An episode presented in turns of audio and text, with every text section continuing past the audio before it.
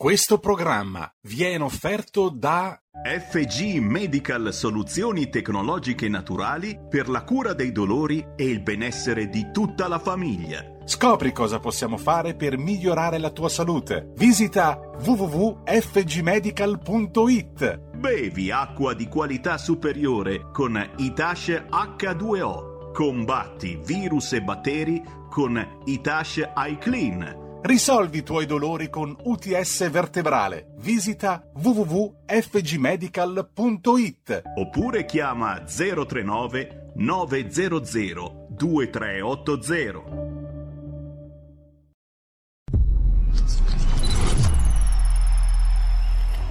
Va ora in onda Zoom, 90 minuti in mezzo ai fatti. Conduce Antonino Danna. Amiche e amici miei, ma non dell'avventura, buongiorno. Siete sulle magiche, magiche, magiche onde di RPL. Questo è Zoom 90 minuti in mezzo ai fatti. Io sono Antonino Danna e questa è la puntata di martedì 11 di maggio. Oggi è martedì, allora cominciamo subito la nostra puntata. Due cose. La prima, eh, andate a dare il sangue perché in ospedale serve sempre, quindi sentite l'Avis, sentite le misericordie, centri trasfusionali quello che volete, però andate a dare il sangue perché salverete vite umane e chi salva una vita umana salva il mondo intero. Oltre a questo, che dire di più? Oggi è una puntata nel corso della quale torneremo con l'avvocato Consuelo Locati a fare il punto sulla questione del documento inviato all'OMS, acchittato per l'occasione e poi fatto sparire il eh, professor Zambon, eh, che è il convitato di pietra di questa puntata. Io oggi lo avrei voluto in trasmissione, ma ahimè gli impegni editoriali non gli permettono di essere tra noi prima dell'uscita del suo libro. Però abbiamo avuto modo di parlarne e di commentarlo con l'avvocato Locati. Quindi dopo le 11.05 voi ascolterete la nostra conversazione. Scusate, e ringrazio l'avvocato Locati per la sua disponibilità. Oltre a questo, naturalmente, tra poco avremo Fronte del Blog. Oggi Edoardo Montolli non c'è, ma puntuale come sempre ha mandato il suo momento che potete trovare su ehm, Cronaca Vera, dove ancora una volta, con la sua consueta acutezza, guarda all'Italia di oggi e sarà un tema estremamente interessante. Io saluto sulla plancia comando delle nostre magiche, magiche, magiche onde il nostro Roberto Colombo, nocchiero di RPL e che dire di più? Cominciamo subito a introdurre l'argomento del fronte del blog di Edoardo Montolli con una canzoncina istruttiva. Direte voi, e che cosa c'entra? E tra poco lo scoprirete. Bruno Martino, direttamente dal 1959, Dracula Cia Cia Cia, e andiamo. È mezzanotte, è l'ora dei vampiri, è l'ora di Dracula! No, no. Dracula, Dracula, Dra. Vampiro dal nero mantello. Di notte tu succhi nel collo le donne di giovane età. Dracula, Dracula, Dra. Coi bianchi affilati canini. Tu fai spaventare i bambini le mamme, le nonne, i papà. Non far più lo spiritoso, qualcuno può arrabbiarsi e darti pure uno schiaffone. Il tuo morso contagioso potrebbe far venire un'infezione. Dracula, Dracula, Dra. Sei forte, sei nero, sei bello. Perché non ti succhi un bel pollo? E lasci le donne campar.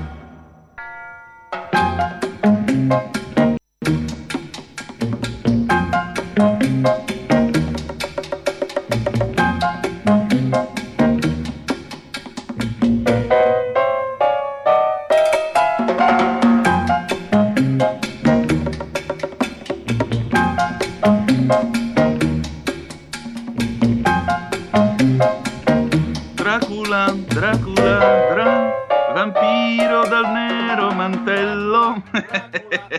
Siete di nuovo sulle magiche, magiche, magiche onde di RPL. Questo è sempre Zoom, 90 minuti in mezzo ai fatti. Antonino Danna al microfono. Beh, perché avete ascoltato Dracula Cia Cia Cia di eh, Bruno Martino? Perché questo introduce il fronte del blog di oggi, del nostro amico e collega Edoardo Montolli. Direttamente alle pagine di Cronaca Vera, ladies and gentlemen, state a sentire un po' il nostro Edoardo che cosa ci racconta ed ecco perché per dirla alla Camilleri, Dracula c'è trasse. Ecco, appunto. Poi a Dracula faremo anche l'inganno della, della cadrega di eh, Aldo Giovanni e Giacominiana eh, Memoria. Allora, mh, mm, intanto vi ricordo 0266203529 se volete intervenire per telefono oppure 346 642 7756 se volete mandarci le vostre zappe o whatsapp che dir si voglia. Momento di Edoardo Montolli, i predatori dell'Italia perduta. Siamo arrivati al sostegni bis, scrive Edoardo su Cronaca Vera. Finalmente questa tragedia sta avendo termine. Chi ha perso decine di migliaia di euro di fatturato avrà l'IMU scontata. Uh, immaginate che grande conquista. Immaginiamo i salti di gioia e per i proprietari di casa alle prese con inquilini morosi per via della pandemia, guarda un po', lo Stato sarà così magnanimo da concedere sgravi fiscali per i soldi che non hanno preso. Sorprendente. Mentre scriviamo si parla anche di un assegno fino a 800 euro al mese per i genitori divorziati in difficoltà. Per quanti mesi ancora non si sa. Se invece siete sposati o single, fatti vostri, perché, quanto al resto, il pagamento dell'IRAP e delle altre tasse slitterà soltanto, come sembra che slitti, soltanto il pagamento delle cartelle esattoriali e certo, con tutti i soldi messi a disposizione dal governo ci mancherebbe altro che qualcuno non volesse pagare. Ad esempio, ecco il nuovo sostegno per gli autonomi. Lo riprendiamo pari pari dal sole 24 ore, non essendo stati in grado di decifrarlo. Provateci voi, scrive il nostro Edoardo Montolli. Sentite qua. Un'attività economica che ha ottenuto 5.000 euro a marzo ne riceverà altrettanti nelle settimane successive all'entrata in vigore del nuovo decreto poi potrà chiedere l'integrazione. Se in base al nuovo periodo di riferimento il contributo a cui si ha diritto sale a 6.000 euro, si vedrà riconoscere l'integrazione da 1.000 euro. Se invece l'aggiornamento del calcolo produce una cifra più bassa, l'agenzia fermerà le macchine e il contributo si fermerà al bis dei 5.000 euro. Anche il quotidiano di Confindustria ammette che il meccanismo è piuttosto cervellotico, ma un motivo c'è sempre se la normativa è complessa. C'è sempre modo di dire che non avete compreso bene. Ricordate quando oltre un mese fa vi invitavamo a non chiedere i soldi a fondo perduto o prestiti garantiti dallo Stato perché presto o tardi ve li avrebbero in qualche modo chiesti indietro? D'altra parte era già successo con i 600 euro dell'INPS. Ora, come riporta il eh, giornale, è partita la carica alla richiesta di restituzione dei 25.000 euro di prestito garantiti con la motivazione di richiesta non adeguatamente documentata. Peccato che le banche lo abbiano concesso dopo aver già analizzato tutto, pena la rivalsa dello Stato sugli istituti di credito e addirittura alcune banche hanno segnalato alla CRIF, alla CRIF ragazzi, eh, gli imprenditori di difficol- in difficoltà a cui lo negavano, affondandoli definitivamente. Ad alcuni autonomi è dunque giunta la missiva del fondo di garanzia che chiedeva una rendicontazione. Ma come spiega il commercialista Gianluca Timpone al quotidiano Il Giornale, appunto, non era previsto, non c'era scritto che dovevi giustificare alcuna spesa. Quei soldi servivano per superare un momento di difficoltà di imprese e autonomi Potevano servire per pagare l'affitto di casa, il nido dei figli o le bollette. Perché allora è arrivata? Non si sa, non si sa mai niente. Chissà se coltiviate come noi la pessima sensazione di essere continuamente presi in giro da lor signori, così distanti dalla realtà da far sentire noi dei marziani. Ma siamo ormai certi di soffrire della sindrome di Cassandra. Preludiamo disgrazie cui nessuno crede sulla semplice scorta dell'analisi dei fatti disgrazie che puntualmente si avverano.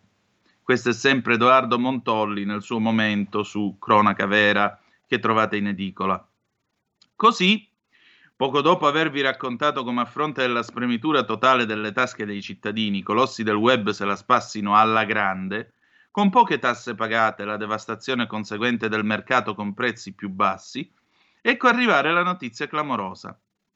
Amazon, che durante la pandemia ha fatto registrare 12 miliardi di ricavi in più, assestandosi all'incredibile cifra di 44 miliardi, pagherà 0 euro di tasse all'Europa per aver dichiarato al fisco del Lussemburgo una perdita di 1,2 miliardi, come rivelato dal Guardian. Siete senza parole? Non perdetevi d'animo. Dopo tutti i soldi piovutici addosso dagli ultimi due governi, il premier Mario Draghi ha tenuto a tirarci su il morale dicendo al, G- al G20 del turismo: prenotate le vacanze in Italia, siamo impazienti. L'Italia è pronta a dare il benvenuto al mondo. Noi dobbiamo offrire regole chiare, semplici, per garantire che i turisti possano venire da noi in sicurezza. Peccato che a inizio aprile, secondo l'Istat, il turismo avesse perso 187.000 occupati, con un calo dell'11,3%. 187.000 italiani come me e come voi che sono a spasso, non hanno lavoro, non hanno un futuro.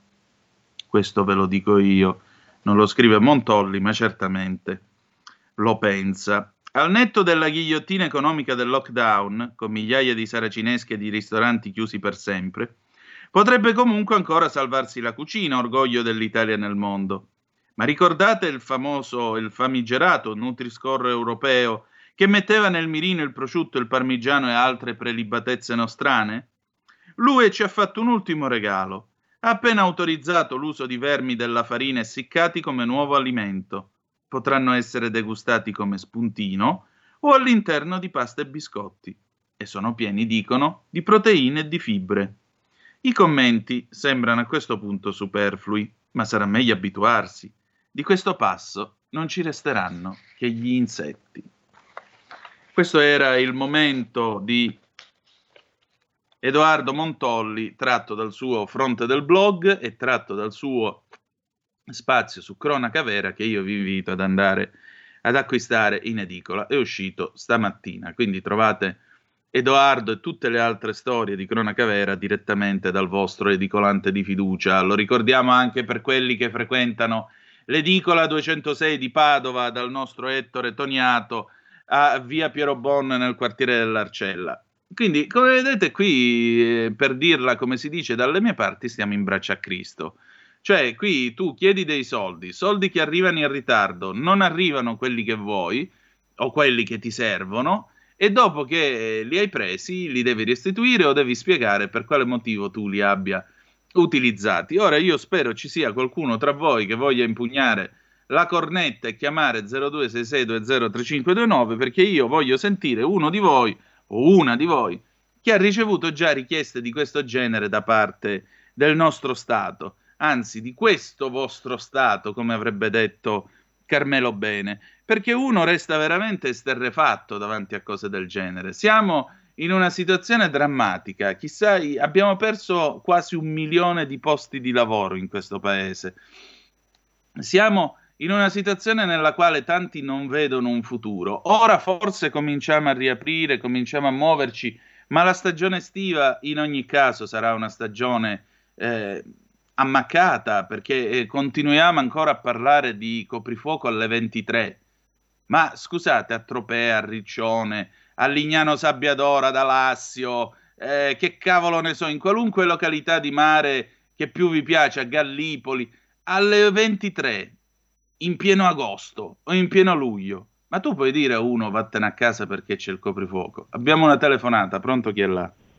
Eh, sono Albino dalla provincia di Torino, buongiorno. Oh, comandi maresciallo, oh, buongiorno. Eh, oggi siamo sotto l'acqua, tanto per cambiare, però, però, però, però, alle 12.30 vado con i miei amici al ristorante, mangiamo al coperto fuori, ovviamente, questi hanno un Bravo. bellissimo deore, eccetera, e almeno anche loro un po' di incremento nel nostro piccolo glielo diamo. Il fatto degli orari è una demenzialità totale, perché lo scorso anno eravamo già in pandemia, io me ne rientravo a casa alle 2, alle 3, alle 4 del mattino, io sono solo, quindi posso ancora permettermi di andare in giro a gozzovigliare, a fare niente di strano, però i circoli che frequento, quindi stavo magari a chiacchierare, a passare il tempo, però alle 3, alle 4 del mattino, ma mai avuto nessun problema. Comunque le dico solo una cosa, dal mio punto di vista, eh, siamo governati da una massa di dementi, comunque pazienza, ho detto dementi, a questo punto faccio un salto direttamente nei riguardi del nostro bene amato, sempre signore, gran signore Presidente della Repubblica, per la carità, con tutto il rispetto che uno deve alla persona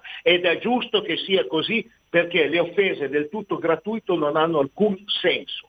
Però il fatto stesso che io non possa esprimere un mio giudizio verso una persona lo trovo una eh, cosa assolutamente senza senso ed assurdo. Questo è un bavaglio che non ha nessun senso per il fatto che debba esistere, perché io posso permettermi educatamente di criticare l'operato, come ad esempio la gente ha paura pazza di parlare della magistratura. La magistratura in questo momento sta facendo una figura da schifo, da schifo. E io dato ho mai avuto fiducia nella magistratura, mi spiace, ho mai avuto problemi, grazie a Dio, però fiducia non ne ho mai avuta, eccetera. Però le dico che io non mi possa permettere di esprimere un parere, questo lo trovo assurdo, e poi con tutti i problemi che abbiamo, l'economia, le, le, la malattia, questa pandemia del piffero che il giorno che se ne va sarà sempre tardi, va bene, tutto questo insieme di cose vanno come per, per, per andare a caccia di mafiosi, i carabinieri, con tutto il rispetto per l'arma sia ben chiaro, perché fanno il loro dovere, il loro lavoro, vanno ad arrestarmi, a prendere, a perquisire le case di chi si è permesso di offendere il Presidente della Repubblica. Ripeto, le offese sono sbagliate, è una, è una mancanza di educazione, ma non per il Presidente della Repubblica, verso tutti.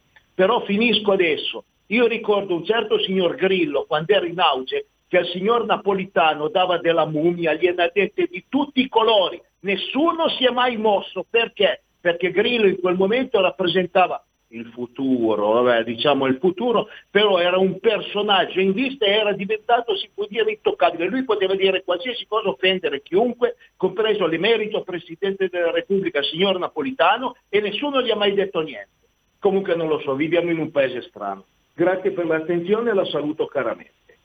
Prego, eh, noi torniamo al tema della puntata di ieri con eh, Gemma, Gaetano, eh, Gemma Gaetani e eh, Giulio Cainarca, cioè eh, fino a che punto è critica e dove comincia l'offesa. Il punto è che purtroppo eh, un conto è criticare l'operato del Presidente della Repubblica o della magistratura e di questo siamo, questo siamo tutti liberi di farlo, ci mancherebbe pure.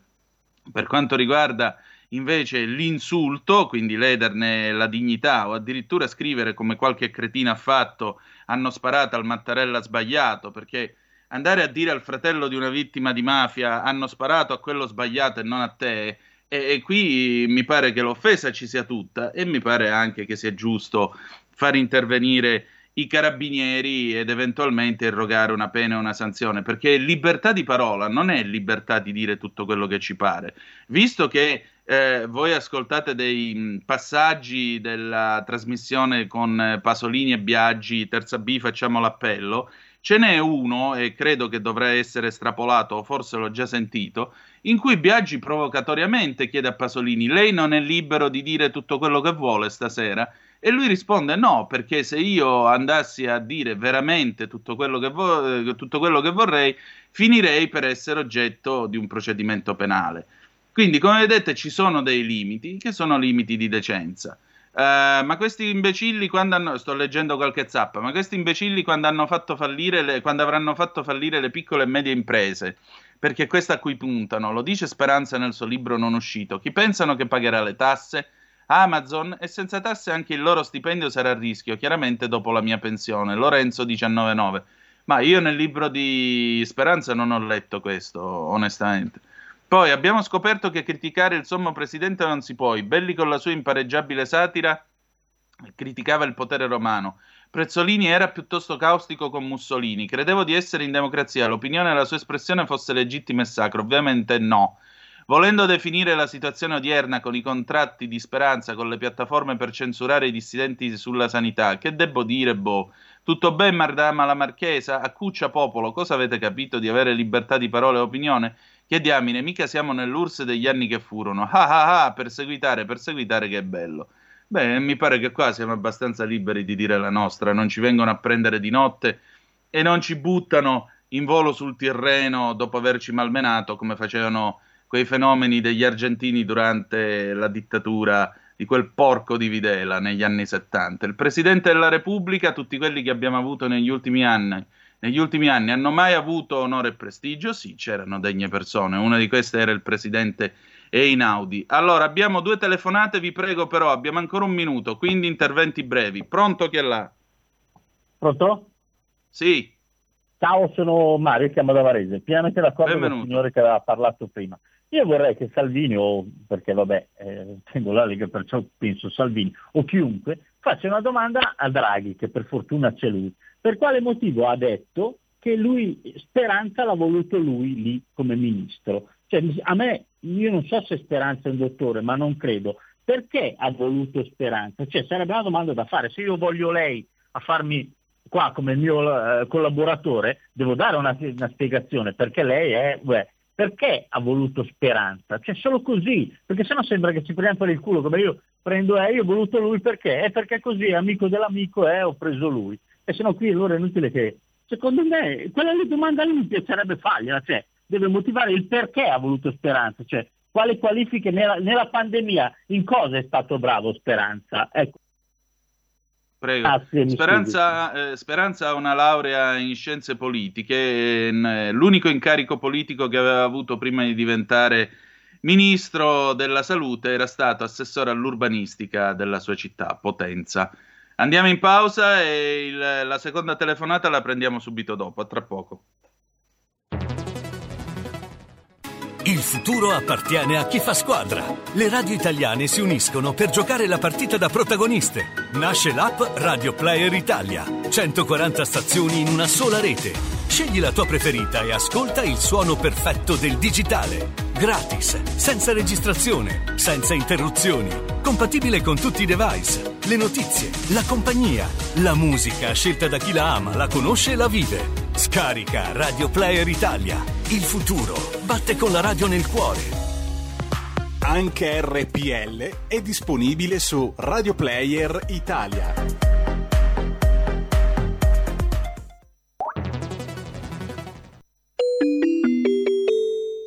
Due per mille alla Lega. Sostieni la Lega con la tua firma. Scrivi il codice D43 sulla tua dichiarazione dei redditi. Assegnare il tuo 2 per 1000 al codice D43, D43, D43 non costa nulla. Aiutaci ad aiutarti. Il tuo supporto è prezioso. Ricorda, D43 per il tuo 2 per 1000 alla Lega di Salvini. Stai ascoltando RPL. La tua voce libera, senza filtri né censura. La tua radio.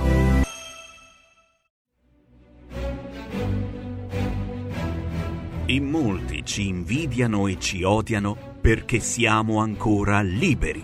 Segnati il nuovo IBAN per i tuoi bonifici. IT 89 R 08453 01602 000 000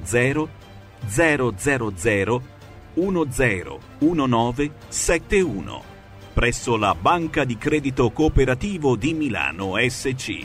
Diventa nostro editore. IT 89 R 08453 01602 000 000 10 19 71.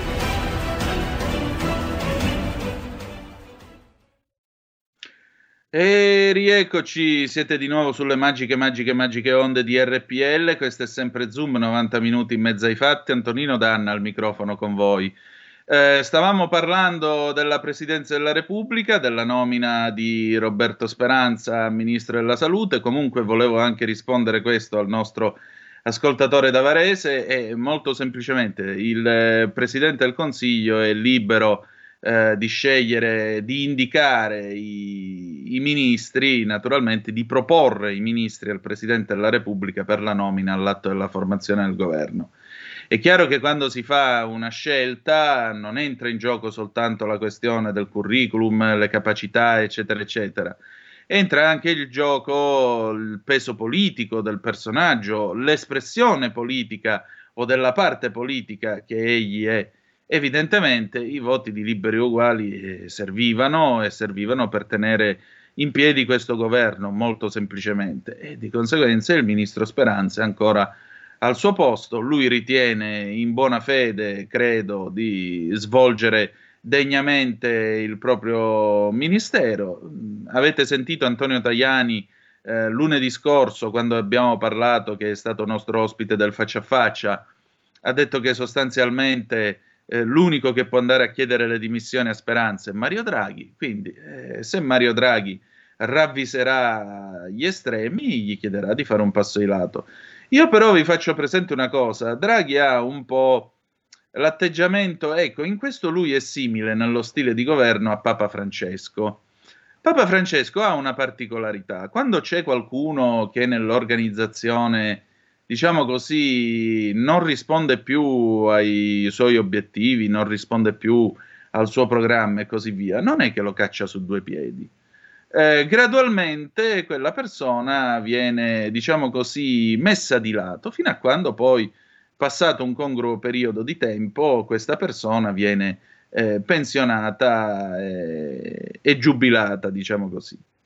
Se voi ci fate caso, eh, lo stesso atteggiamento è stato tenuto da Draghi nel caso di Arcuri. Eh, quando, venne, quando, divenne presidente del Consiglio, Draghi eh, gradualmente ha cominciato, per esempio, a non avere Arcuri presente ad alcune riunioni eh, del governo, di comitati operativi e così via, e poi alla fine ha provveduto alla nomina del generale Figliuolo. Se voi ci fate caso, quello che sta emergendo sempre di più all'interno del Ministero della Salute è Pierpaolo Sileri, il vice ministro della Salute. Quello che ha detto, per esempio, che arrivati a 30 milioni di vaccinati ci leveremo tutti quanti la mascherina in pubblico. E questo secondo me è indicativo e magari più avanti probabilmente avremo un nuovo ministro della salute, chi lo sa, questo è anche possibile da osservare. Comunque Antonello dal Veneto, vai, pronto? Pronto? Sì, ciao, benvenuto. Sono Andrea da Torino, non Antonello. Ah, ecco. E qui c'è stato, c'è stato un, eh, c'è un qua in regia, bene, direbbe dai, Nino Frassica. Vabbè, non importa. Carissimo, un po', un dimmi po tutto. Traffico, va bene.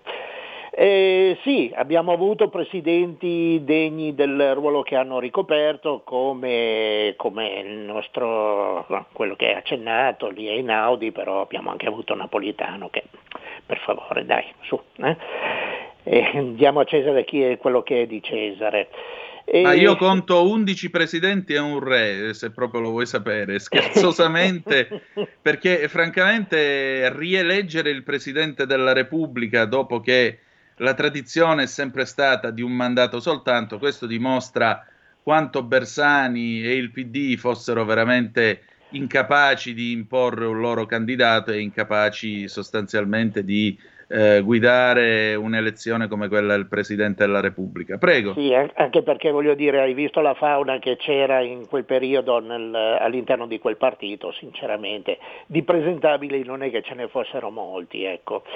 ecco mh, mm, più che altro eh, sono intervenuto per eh, l'appello che hai fatto dove eh, eh, dici che appunto lo Stato vuol sapere, che ti do i soldi ma voglio sapere cosa ne fai da un certo sì, punto appunto, di vista... Questo è quello tutto... che ha scritto Montolli, dimmi. Esattamente, da un certo punto di vista va tutto bene perché se io faccio un progetto di ricerca o un, una cosa di questo tipo, poi lo Stato mi dà i soldi, mi compro la Ferrari, naturalmente qua le cose non vanno bene. Però eh, io di lì ci sono passato, ho avuto un finanziamento con fondi europei per fare una ricerca nel campo delle energie alternative, è andato tutto bene, tutto quanto ogni volta dovevo rendicontare le spese e poi loro mi davano il 70% di quello che avevo speso, se non che a un certo punto è arrivato un audit dove mi dice, ah, dunque, durante il, il progetto tu mi hai rendicontato tutto quanto, tutto bene, eh,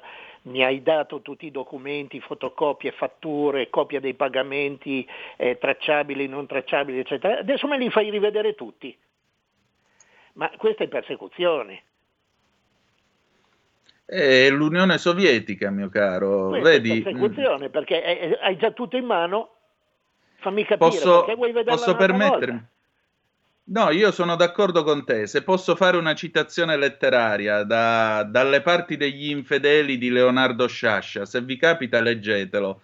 Eh, siamo alle radici del processo inquisitoriale o stalinista, che è la stessa cosa. Due punti. Anche se innocente, arrenditi alla colpa. Punto. Ecco. Esattamente, fai prima a dire, è, lo stesso, è, lo stesso, concetto del, di quando c'era la, la, la Santa Inquisizione, e, e questa gente veniva torturata a morte e preferiva ammettere una colpa inesistente pur di far eh, cessare eh, le torture. Certo, come no? Eh, come no? È la stessa cosa, ecco. Basta leggere la storia della colonna infame, a un certo punto sotto tortura Gian Giacomo Mora glielo dice, ditemi quello che vi devo dire. Infatti, e a quel punto lo dice. E anche Venezia stava bene da quel punto di vista. Già. Va bene, Va grazie. Bene. Niente. Un saluto. Abbiamo un'altra telefonata. Pronto chi è là? Buongiorno signor Tonino, Elisetta. Il Buongiorno tema è libero, e benvenuta. Grazie. E il tema è libero signor Tonino? Eh, tra poco, non proprio perché torniamo a parlare di sanità, però prego, prego, dica. Mm, eh, io volevo parlare che è un tema abbastanza importante per il lavoro dei giovani e non.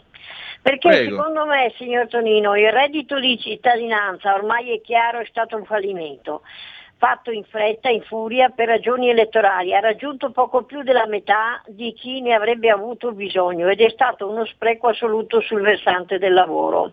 Affidato, mi sembra, ad un grillino del Mississippi che va su e giù dagli USA a nostre spese e ancora resiste dopo tre governi non so se lo sappia, Luciano Capone sul foglio ha spulciato i dati. Ecco secondo me perché il governo Draghi deve rivoltare tutto come un calzino, ma la cosa incredibile è che vi siano un milione almeno di posti che non trovano candidati idonei e restano scoperti. Dipenderà dal fatto che in Italia vi sono solo 6.000 diplomati di istituti tecnici che trovano subito lavoro e in Germania si sfiora il milione. La saluto, arrivederci, buon lavoro.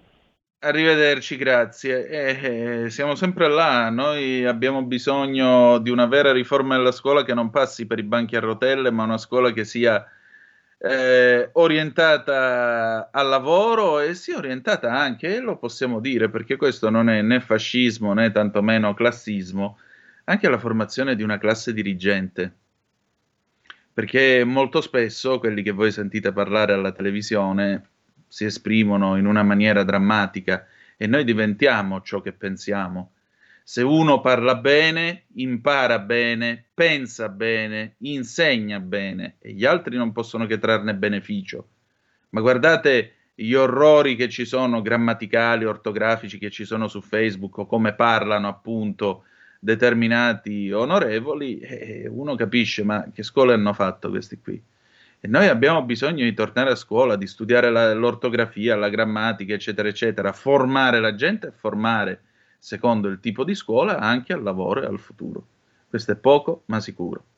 E, tra l'altro, non è fascismo perché in Francia esiste un posto che si chiama ENA, École Nationale d'Administration, che è stato voluto da Napoleone che forma gli enarchi, buona parte dei presidenti della Repubblica francese sono quasi tutti usciti dall'ENA ed è una scuola dove si accede con estrema selezione con estrema capacità e si viene formati alla carriera appunto all'interno della burocrazia e quant'altro, che è ben diverso dall'assumere l'amico perché ti ha votato. Un'ultima telefonata, poi andiamo col faccia a faccia. Pronto chi è là? Sì, ciao, sono Massimiliano. Oi, allora. È un po' che non sentiamo parlare di immigrazione su Radio Padania. Non ne parliamo mm. più, ma mi sembra che negli ultimi giorni si, siano arrivati 1400 personaggi dalla Libia o dalla Tunisia. Ma il nostro ministro degli esteri, che tu hai giudicato una persona onesta l'altro giorno dopo una telefonata di Manzoni, hai detto Di Maio è onesto. Ma io non sono mica d'accordo con te. Tu hai prove, perché... hai prove per dire che è un ladro. Eh, no, io momento, non ho prove no, per no, dire che è un ladro. Momento, Secondo me è onesto. No, scusa, lasciami finire. Prego. La persona onesta non è bugiarda. perché uno che dice le, le bugie è già disonesto. E allora nel fatto che i processi a Salvini sono stati portati avanti da lui e, da, e, e, dai suoi accoliti dopo che avevano appoggiato Salvini in tutti i sensi e poi loro hanno detto che non è vero, è un'affermazione falsa, bugiarda, per cui chi lo fa è bugiardo, per cui per me non è onesto. Ti saluto. Grazie, grazie. Vabbè, ma eh, processare Salvini secondo me è soltanto un processo boomerang che servirà ad aumentare invece i consensi nei confronti della sua figura.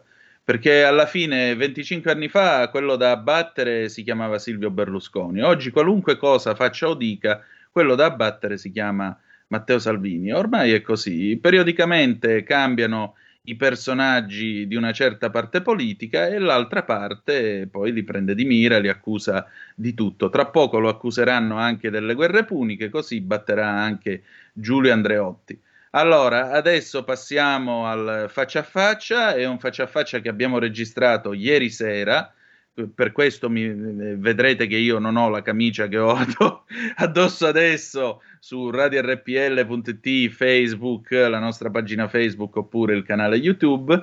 Io ringrazio l'avvocato Locati, se volete mandate i vostri WhatsApp durante il faccia a faccia al 346 642 7756 dura una ventina di minuti dopodiché verso le 11.40 ci risentiamo riapriremo eventualmente le linee commenteremo i vostri commenti in diretta. E poi ci sarà Padova Calling. Grazie e cedo la linea volentieri al nostro faccia a faccia con l'avvocato Consuelo Locati. A tra poco.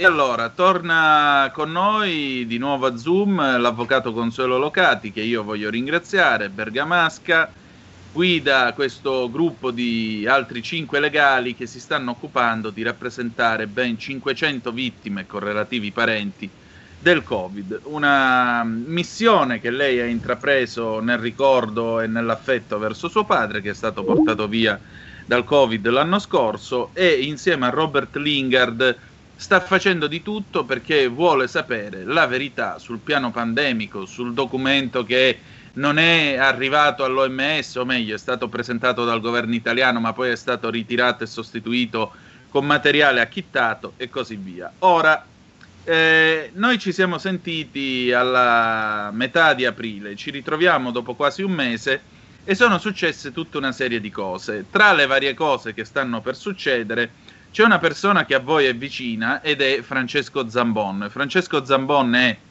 il ricercatore veneziano dell'OMS che ha rischiato di essere trasferito in quel della Bulgaria, se non ricordo male, per aver scritto appunto il dossier che è costato tutte queste polemiche e sulle quali naturalmente la magistratura di Bergamo farà luce. E eh, lui ha scritto questo libro che uscirà giorno 13 per la serie bianca di Feltrinelli, Il pesce piccolo, una storia di virus e di segreti. Vi dico solo che andato a, eh, da Lucia Annunziata mh, mm, a mezz'ora in più su Rai 3, Zambon, e sto leggendo qui l'Huffington, eh, scusate, fanpage, eh, ha detto io penso che il ministro Speranza non sapesse di questo rapporto se non quando è uscito non gli era stato comunicato da chi doveva farlo, cioè Ranieri Guerra, secondo lui, anche se è difficile pensare che dopo non ci sia stato un coinvolgimento del ministro.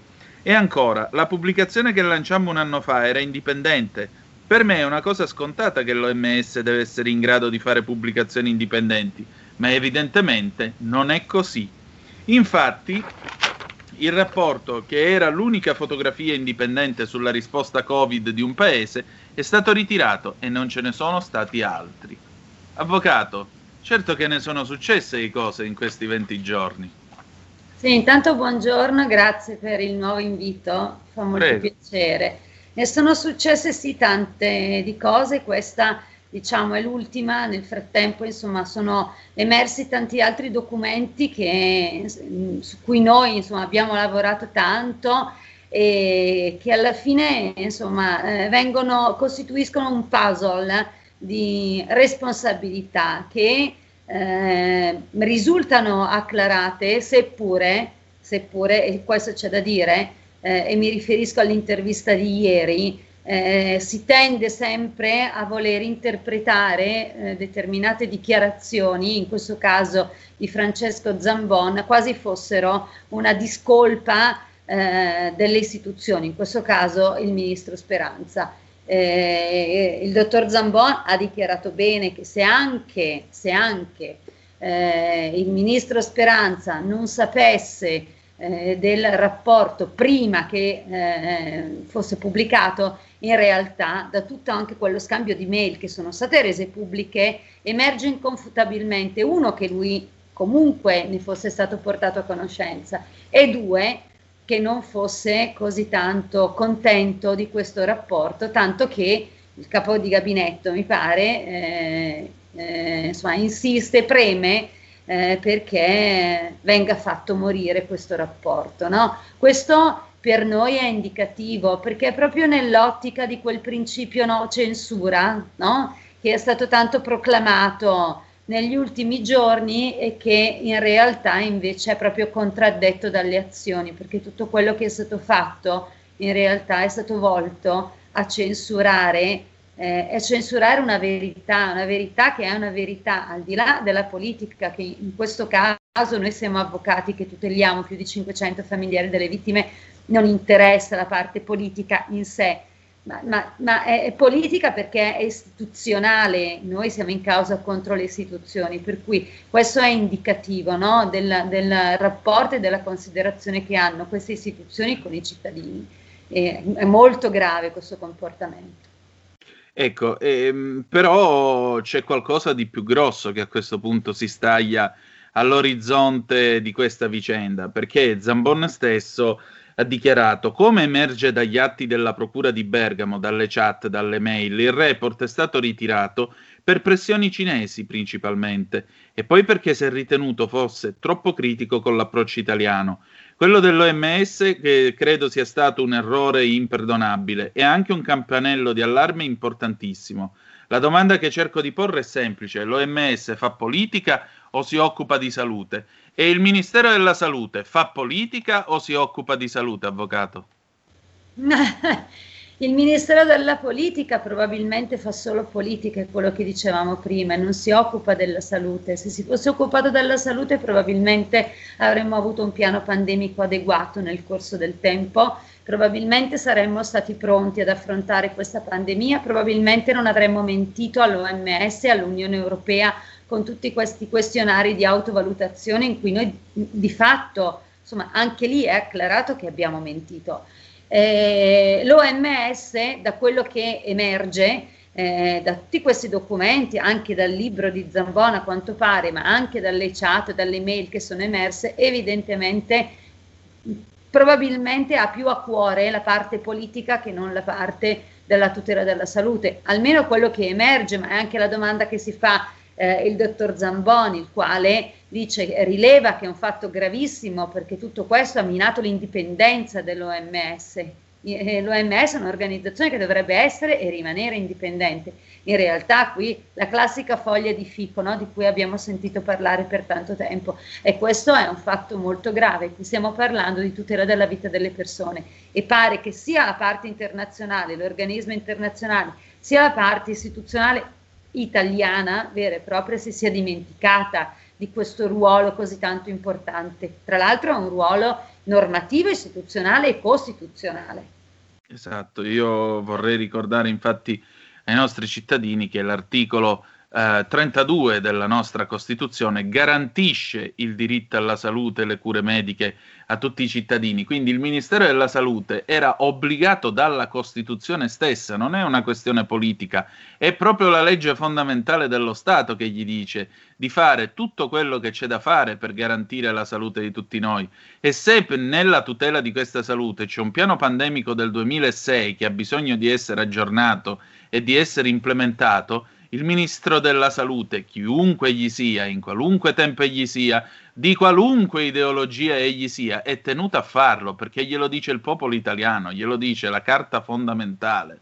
Questo tanto per chiarire, visto che ogni volta siamo tutti bravi a citare la Costituzione quando più ci conviene. Tra l'altro l'interlocutore Zambon non è l'ultimo arrivato, perché io vi vorrei segnalare che il professor Zambon ha cominciato nel 2008 a lavorare per l'Organizzazione Mondiale della Sanità a Mosca e poi a Venezia, dove è diventato coordinatore della risposta Covid per l'OMS, fino alle sue dimissioni nel marzo del 2021. Ora, in un paese nel quale ci si dovrebbe occupare delle cose serie, questo argomento dovrebbe essere oggetto di discussione e di dibattito tutti i santi giorni e il ministro della salute dovrebbe quantomeno valutare la possibilità di una, di una sua dimissione, perché c'è stata la votazione della sfiducia personale, come sempre accade in Italia, non è passata, però se io fossi il ministro della salute qualche domanda me la porrei davanti a quello che sta accadendo. E forse val- mi chiederei se non fosse il caso, se non sia il caso di fare un passo indietro. Invece in questo paese ci preoccupiamo di quello che ha detto Fedez sul, sul palco del concertone del primo maggio. Ecco, lei si alza la mattina, ne ha 500 di persone di cui si deve occupare, 500 storie, sofferenze e dolori. Quando vede queste cose cosa pensa? Ma penso che se fossimo in un paese, tra virgolette, normale, eh, tutti coloro che adesso eh, ricoprono ancora determinate cariche istituzionali e che sono gli stessi che le ricoprivano già un anno fa, probabilmente non ci sarebbero più. Eh, ma perché per decenza loro stessi si sarebbero già dimessi.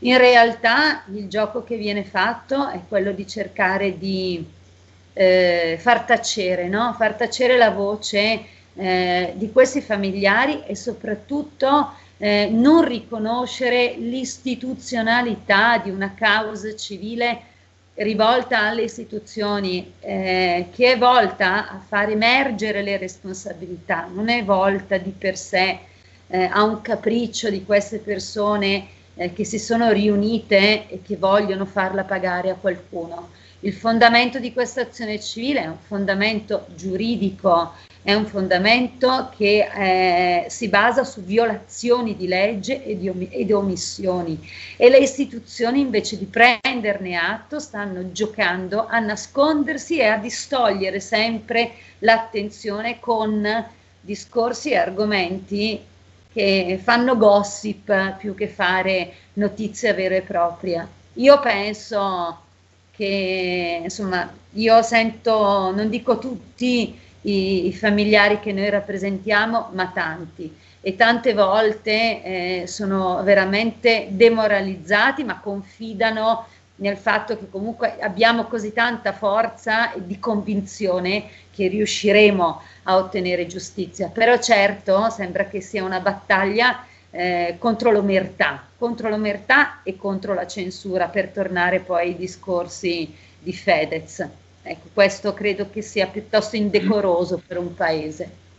Ecco, e in tutto questo, tra l'altro, c'è un altro elemento che è oggetto eh, di discussione. Tra il 22 e il 27 gennaio del 2020 il nostro Ministero della Salute ha modificato la definizione di caso sospetto di coronavirus. Ci vuole spiegare un attimo com'è questa, situ- questa vicenda e che cosa implica anche sotto il profilo del piano processuale?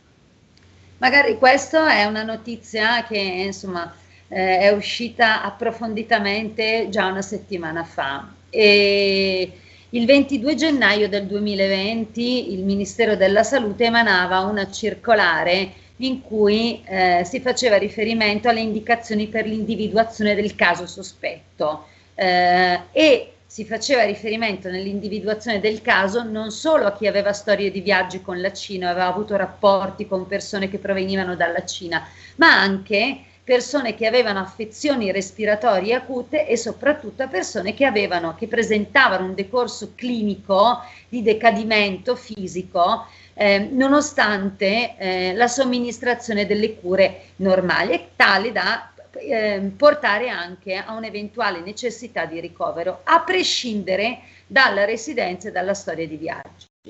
Cinque giorni dopo, il Ministero della Salute, il 27 gennaio 2020, emana una circolare in cui questa parte, questo criterio sparisce, riducendo di fatto la definizione di caso e quindi riducendo il, i casi in cui le persone dovevano essere sottoposte a tampone. Eh, noi è da un anno che stiamo cercando e stiamo chiedendo quale era il presupposto del Ministero perché giustificasse questa riduzione di caso. In realtà in un anno nessuno ci ha mai risposto. Settimana scorsa, dopo che eh, la verità in particolare e la G-Stampa in particolare hanno approfondito eh, questo discorso, magicamente è stata data una circolare, anzi una linea guida dell'OMS ad interim si chiamano, datata 21 gennaio 2020. Questa linea guida di interim datata 21 gennaio 2020 viene eh, denominata con un numero progressivo 3 e eh, pare il Ministero eh, dava la giustificazione della modifica di caso sulla scorta di queste indicazioni dell'OMS, che però fino a una settimana fa non esistevano, non comparivano e tuttora non compaiono sul sito ufficiale dell'OMS.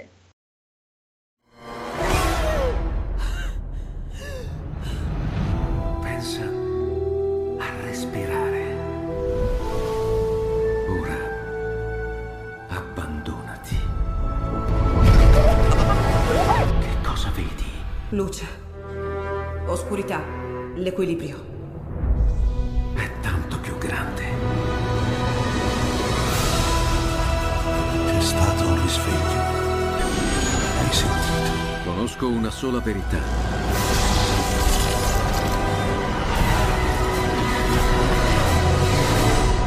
Movie Time ti fa entrare nel vivo del cinema, ti fa sentire come se fossi tu il protagonista del grande schermo.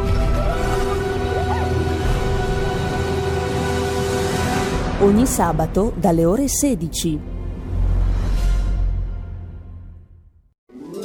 Stai ascoltando RPL. La tua voce libera, senza filtri né censura. La tua radio.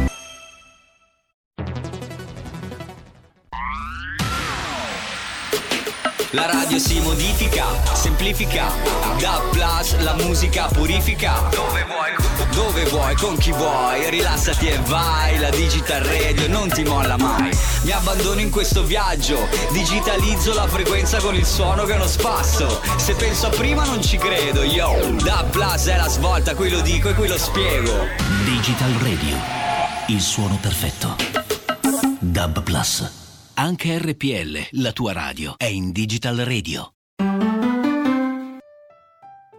Cosa sarebbe la vita senza un buon vino? Le tenute Conte della Piera hanno selezionato per noi i migliori vini dalle splendide terre dell'Oltrepo pavese. Assaggiateli, non potrete più farne a meno. E se volete essere aiutati nella scelta o semplicemente saperne di più, il titolare in persona vi risponderà al numero 02 82 6969 oppure ordinate direttamente dal sito tenutecontedellapiera.com. Per tutti quelli che chiamano le tenute Conte della Piera regalerà un simpatico gadget 02 82 6969 tenutecontedellapiera.com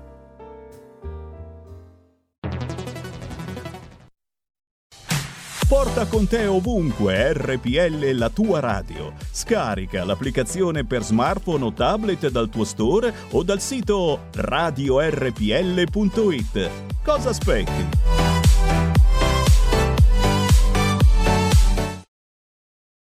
Guarda caso, lo stesso giorno eh, compare sul sito del Ministero questa stessa linea guida ad interim dell'OMS 21 gennaio 2020 con un numero progressivo totalmente diverso, cioè il numero 1.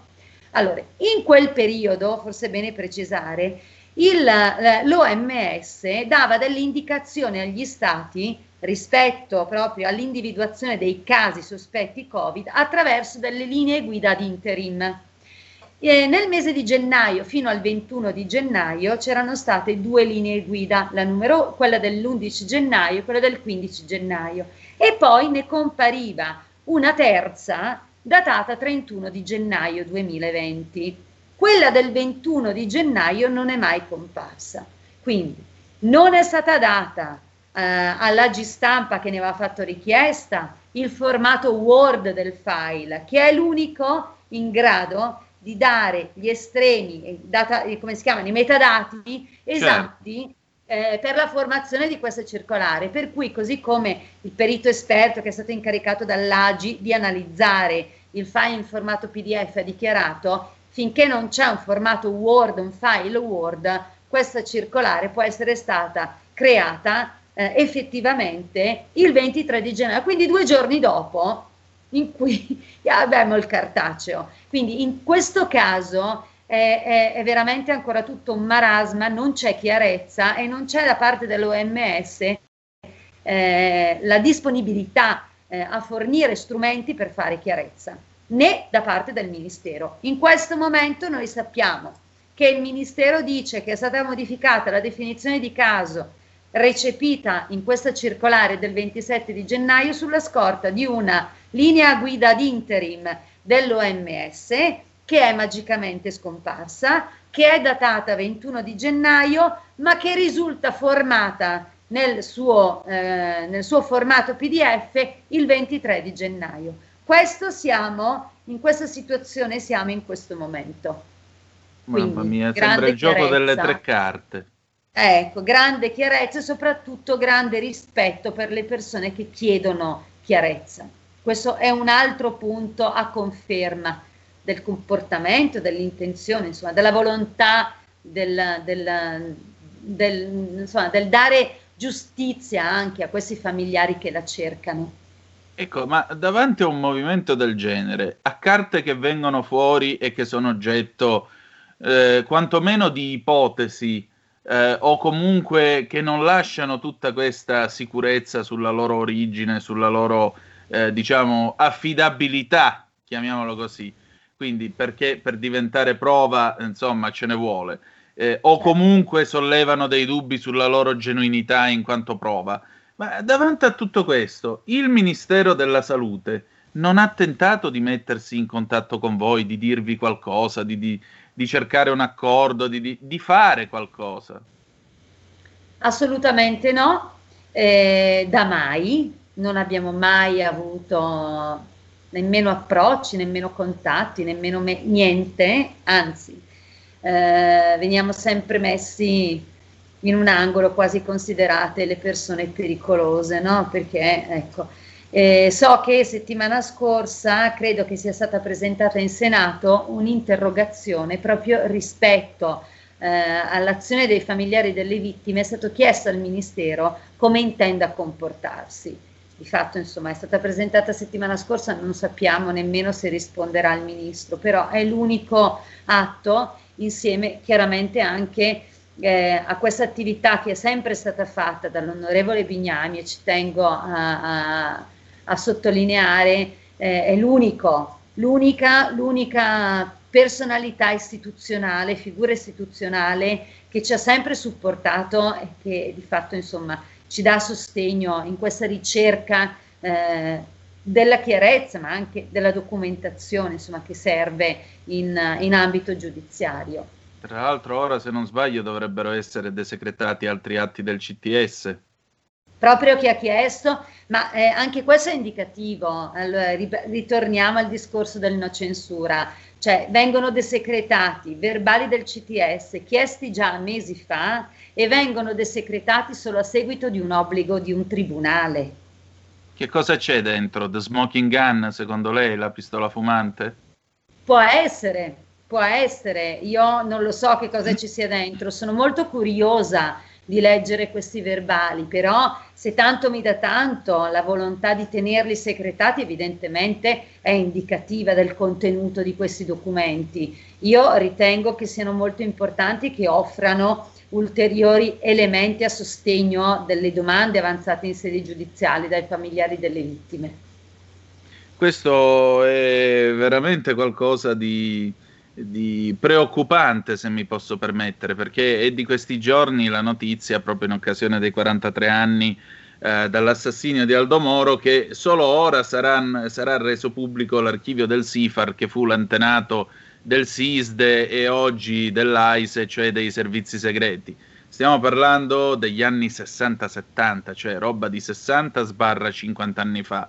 Ora, eh, qui è veramente grave che uno Stato democratico, che uno Stato che si dice civile, segreti le riunioni di un comitato tecnico scientifico che alla fine della fiera sta gestendo una pandemia, quindi io non capisco che cosa ci possa essere di così grave e preoccupante da dover addirittura invocare e apporre il segreto di Stato per una pandemia. Ma guardi, ma soprattutto perché abbiamo sentito no, le parole di alcuni organi istituzionali che dicevano che quei verbali non erano così importanti perché non erano verbali ufficiali, perché c'è anche questo da dire, no? Quando era, venivano chiesti si diceva no, ma tanto sono solo verbali non ufficiali, eh, riunioni che insomma, non rivestono il carattere di ufficialità. Eh beh, il 22 di gennaio è stata costituita la task force, vorrei vedere se una task force si riunisce così, giusto per giocare a carte probabilmente, no? se non sono verbali ufficiali. È veramente... Beh, ma se eh, non sono eh, ufficiali perché allora c'è bisogno del segreto? Appunto, per cui voglio dire, lo vede che è già una contraddizione in termini, è da un anno che assistiamo a queste contraddizioni aperte, no? E io credo che eh, sia arrivato il momento in cui si debba recuperare un minimo di decenza, se non la conoscono dobbiamo insegnargliela, no? Eh, con ovviamente i mezzi eh, legittimi che ci riconosce sia la nostra Costituzione sia il nostro codice civile di procedura civile e penale di procedura ce- penale. Però è indicativo che ci si debba rivolgere alla, alla magistratura per ottenere soddisfacimento di diritti che in realtà dovrebbe essere naturale. Però certo. tanto è. Più o meno quando queste carte saranno disponibili? O Beh, l'hanno detto 30 giorni, per cui presumo che entro fine mese, eh, inizi del mese di, mese di giugno, dovrebbero essere resi pubblici. Dovrebbero anche renderli pubblici prima, considerato il tempo trascorso, però tanto è. Ecco appunto.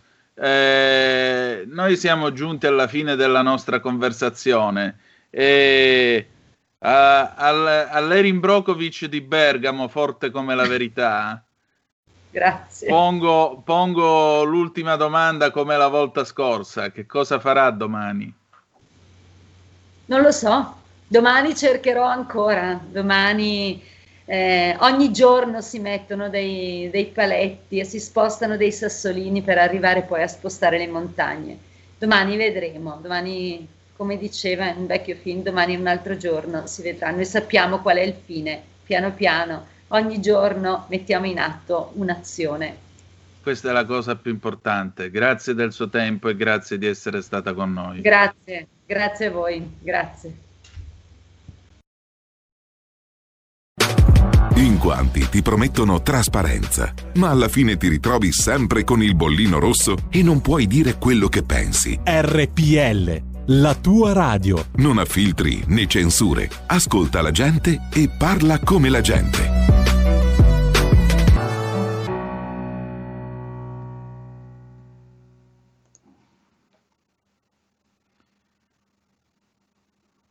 E rieccoci, siete di nuovo sulle magiche, magiche, magiche onde di RPL. Questo è sempre Zoom 90 minuti in mezzo ai fatti. Antonino Danna al microfono con voi. E allora, avete ascoltato le parole dell'avvocato Consuelo Locati, che eh, naturalmente si aspetta molto dalla desecretazione di questi verbali del CTS. Uno si domanda: ma perché in una nazione libera, civile e democratica? Eh, si debbano secretare i, i verbali di un eh, comitato tecnico-scientifico chiamato a gestire una pandemia, soprattutto si dice non sono ufficiali, benissimo, allora a maggior ragione per quale motivo è necessario secretarli. E io credo che in qualche modo la lettura di queste carte probabilmente ci dirà qualcos'altro a proposito di come questa emergenza sia stata gestita e come tante vite umane forse si sarebbero potute salvare, chi lo sa, questo è, questo è nel mistero ancora di queste carte, mistero che entro i prossimi 30 giorni si potrà svelare. 0266203529 se volete intervenire a commento di questo colloquio, altrimenti tra poco ci colleghiamo ci collegheremo con eh, Padova, con il nostro Ettore Toniato per eh, Padova Calling. Eh, che dire di più? Eh, c'è poco da fare, amiche e amici miei, ma non dell'avventura. Questa è una nazione nella quale per, eh, per avere il riconoscimento di diritti, come vedete, è stato necessario rivolgersi alla magistratura, è stato necessario chiedere l'intervento dei giudici di questo paese. La Procura di Bergamo, tra l'altro, sta procedendo con le sue indagini, sta svolgendo la sua attività inquirente, quindi vedremo quali saranno gli sviluppi di questa vicenda e continueremo a raccontarveli. Abbiamo una telefonata, pronto chi è là? Sì, pronto, ciao, sono Fabrizio di Sabio Chiesa. Ehi, buongiorno. ciao, ciao Antonino. Ascolta una piccola considerazione. Allora, in, nei giorni scorsi si è parlato tantissimo dell'India e ha fatto mm. vedere questi poveracci che bruciavano i cadaveri nelle loro pire di fuoco, perché sai che loro hanno questa usanza, sì. e ci raccontavano che ne morivano a centinaia di migliaia, che l'India era messa malissimo, che è un paese disastrato e le solite cose, no? Poi tu vai a vedere l'India ha un miliardo e 360 milioni di persone, che sono penso 25 volte gli abitanti dell'Italia. Non è uno scherzo, eh, sono numeri veri. Poi vai a vedere i morti, ne sono morti 246.000, che è esattamente il doppio di quelli che sono morti in Italia, ma dovevano morirne 25 volte di più, non due volte di più se fossero stati al nostro livello. Allora questo qui, quando la gente deve riflettere su questi numeri, perché noi dobbiamo avere l'idea in che paese disastrato viviamo, in che ministro della sanità che abbiamo che ci ha raccontato menzogne ancora dall'inizio, lui e il suo amico Conte, e che penso che purtroppo in Italia uno dei disastri maggiori che ci ha portato a questo modo di vivere è il fatto di essere tolleranti verso le bugie, di non essere fiscali su quello che le persone dicono. Nei paesi anglosassoni raccontare una bugia, mentire è la cosa peggiore che un politico possa fare perché viene cacciato subito. Loro non si fidano dei bugiardi perché il bugiardo oggi ti ruba la caramella e domani ti ruba un milione di euro. E allora tu previeni e il politico bugiardo non lo fai governare. Per me, voi giornalisti, la vostra classe giornalistica, voi siete i guardiani contro il potere e dovete sempre metterli alla berlina quelli che raccontano le balle, che fanno in questo modo di mettere i segreti su che cosa, su dei verbali che in una democrazia dovrebbero essere in vista a tutti. È questo che voglio dire. Ciao Antonino. Condivido, il problema è che in questa pandemia molto spesso si è puntato più sull'emotività, sulla retorica del maledetto virus, su tutte queste retoriche e non si è fatta quell'informazione con i nervi saldi e possibilmente con un'unica fonte eh, o comunque uno solo titolato a parlare in nome e per conto di tutta la scienza invece abbiamo avuto le tribù, i vari intellettuali, pensatori. Se oggi andate sul sito di Porro trovate un intervento del mio amico Max del Papa che parla del virologo Galli, per favore andatevela a leggere e poi vi fa... traete voi le conclusioni. Io vi dico solo questo a proposito dell'India che è stata citata da Fabrizio, a proposito della variante indiana che ci doveva terrorizzare e ammazzare a tutti quanti. Corriere della Sera, intervista eh, anzi, eh, domande e risposte, ha collaborato Mario Clerici, ordinario di immunologia all'Università di Milano e direttore scientifico della Fondazione Dognocchi, pagina 9 del numero di stamattina. Dovessero sorgere mutazioni peggiori in India, le autorità di Nuova Delhi dicono che sia AstraZeneca che Pfizer sono efficaci anche contro la variante indiana e con la nuova tecnologia dell'RNA messaggero, nel caso di mutazioni nuove, si troverebbe una nuova composizione in tempi abbastanza rapidi, un paio di mesi dall'inizio del processo dall'approvazione. Per cui di questo stiamo parlando. Alla fine cominciamo a vedere l'uscita dal tunnel e cominciamo Speriamo a tornare a vivere, che è la cosa più importante. Un'ultima telefonata e poi Padova Calling. Pronto chi è là? Buongiorno, ne approfitto, sono Vittore della Sicilia. Ne approfitto, Buongiorno. signor Antonino, Antonino, tanto siamo nello stesso partito. Le volevo segnalare praticamente. Che tempo fa in Sicilia? Una curiosità. Bellissimo, è caldo, è estivo, è bellissimo. E scuso gli emigranti che non c'è bisogno, le ho detto sempre di pigliarlo col piroscafo e portarle tutti qua, tanto siamo un paese ricco noi. Quindi. Le volevo dire una cosa, come sì. è possibile, fatto il vaccino Pfizer, il richiamo a distanza eh. di due mesi, facendo la proteina spike, va bene, per vedere gli anticorpi, sia mio figlio sia mia moglie praticamente hanno 1,10, 1,20, cioè sono, stanno finendo i, le difese immunitarie praticamente sono assottigliate al minimo. Se le considera praticamente o consideri che uno che è stato a contatto può, può avere anche mille di, di difesa corporea, di difesa immunitaria, loro ne hanno 10 e 20. Che significa questo? Che a giugno praticamente possono andarsi a fare il richiamo perché non c'è più difesa immunitaria, durano pochissimo. Com'è questo discorso? Io lo farò ripetere su altri, su altri attendibili, quello l'hanno fatto a Loco Rotondo e è, è conosciutissimo. Vabbè, lo faremo ripetere questo esame, però c'è questa cosa strana della Pfizer. Cioè dopo, a distanza di pochi mesi, dopo il richiamo, lei si ritrova con pochissime difese immunitarie. Eh, non lo so come è, è, è possibile. L'altro invece riguarda, pronto mi ascolta? Sì, la sto ascoltando. Sì, sì. L'altro riguarda invece la tutela del cittadino, che è gravissimo pure questo.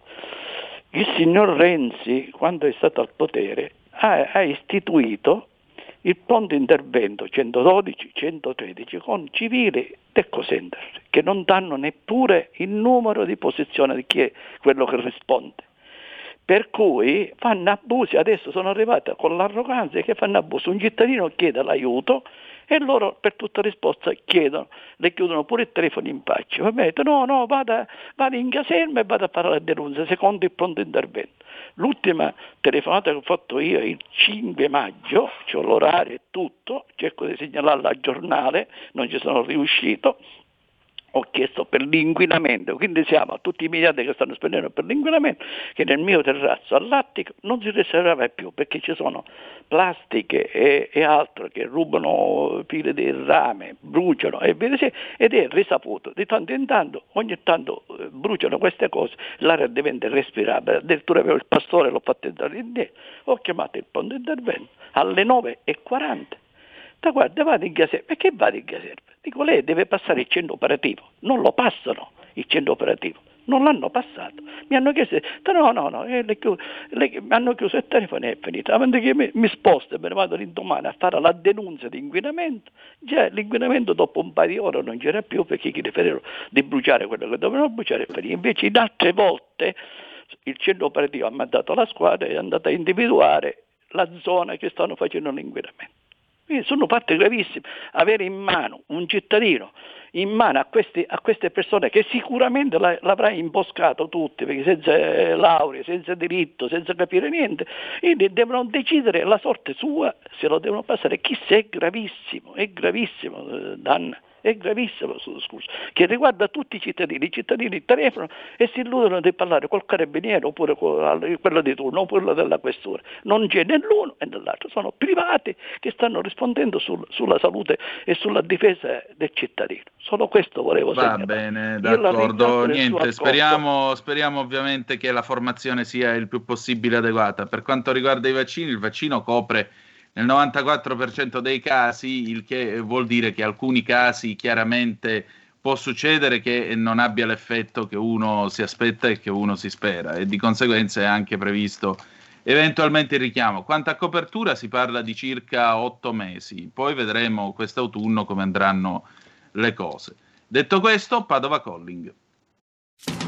Padova Calling con Ettore Toniato e l'Edicola 206. E allora Ettore, eh, buongiorno. Buondì, oggi un'edicola velocissima perché mi mancano due minuti, dimmi tutto. Allora, piovoso, buongiorno a tutti, solito tempo abbastanza meteorologicamente instabile, comunque qui si sta parlando di case di riposo che finalmente riaprono, Era ora. c'è la necessità comunque eh, di essere molto prudenti in quanto molti anziani, anche se vaccinati, non hanno sviluppato appunto gli anticorpi anti-Covid-19. Quindi la riapertura sarà molto graduale e sarà chiaramente ci sono delle linee guida estremamente severe eh, come giusto che sia, in quanto poi comunque le, le case di riposo sono le cristalliere, diciamo, dei, della, di questa infezione. Ecco. Certo, chiaramente. che invece mancano nei centri estivi dove c'è stato un boom, un boom t- completo di iscrizioni da parte di famiglie che non sanno dove a, a chi affidare le, i bambini a, una volta che le scuole saranno chiuse. C'è stato un boom totale, però siamo ancora in attesa delle linee guida da parte della regione e de, da parte anche della provincia. E quindi niente, si sta parlando tanto che molti genitori chiaramente manderanno i propri figli ai centri estivi in sicurezza, però stiamo aspettando appunto le linee di guida da parte della, della regione. Certamente, vediamo che cosa succederà. Ettore, qual è il giornale più acquistato e commentato stamattina? Eh, stamattina col fatto che si, si, sta puntando tanto sulla cronaca locale, cioè il mattino di Padova sta andando per la maggiore, ma con un occhio sempre anche al Corriere della Sera, che comunque chiaramente ha una cronaca un pochino più nazionale. E si sta parlando insomma, insomma di qualche rissa che c'è stata alla riapertura, un po' di un po' di eh, eh, accentramenti in alcuni locali del centro, insomma comunque tutto in sicurezza, cerchiamo di ripartire tutti insieme in maniera, eh, in maniera proattiva e si, soprattutto sicura. E questo conta, noi ci rivediamo domani con più spazio. Grazie Ettore. Grazie a te, buona giornata. E adesso è con noi la scintillante Sara Garino perché tra poco ci sarà il suo bellissimo talk. Vai Sara, che cosa c'è di interessante oggi a talk? Ciao Antonino, buongiorno a te, buongiorno a tutto il pubblico. Quest'oggi ad Alto Mare parliamo di fisco. Già, ah. quindi una vexata questa, un argomento dibattuto. Parleremo di fisco, lo faremo con il dottor Giuliano Mandolesi, commercialista, il quale ci guiderà in tutto il ginepraio dei vari balzelli che eh, in maniera più o meno intensa, purtroppo molto molto intensa in noi, specie nell'ultimo periodo, regolano o sregolano la nostra vita. Ci concentreremo nello specifico su alcuni settori traino, da sempre considerati beni rifugio per eccellenza degli italiani, nella fattispecie il mattone e tutto il discorso che inerisce l'immobiliare. Insomma, Oltre a focus specifici con il dottor Mandolesi faremo anche un excursus a 360 gradi su questi 15 mesi di fisco pandemico, la storia degli ultimi 15 mesi dal punto di vista di chi si occupa di fisco, quindi del nostro portafoglio. Ottimo, allora restate con Sara Garino e col dottor Mandolesi perché ci sarà molta carne al fuoco anche oggi a Tolca d'Alto Mare alle 12 in poi. Noi chiudiamo qui, ci ritroviamo domani alle 10.35 trattabili, grazie di essere stati con noi. La canzone dopo di noi è Luigi Tenco, Vedrai, vedrai, del 1965. E ricordate che the best is yet to come, il meglio deve ancora venire. Vi hanno parlato Sara Garino e Antonino Danna. Buongiorno. Ciao Antonino, buongiorno, Ciao. grazie. A te, cara. Avete ascoltato Zoom, 90 minuti in mezzo ai fatti.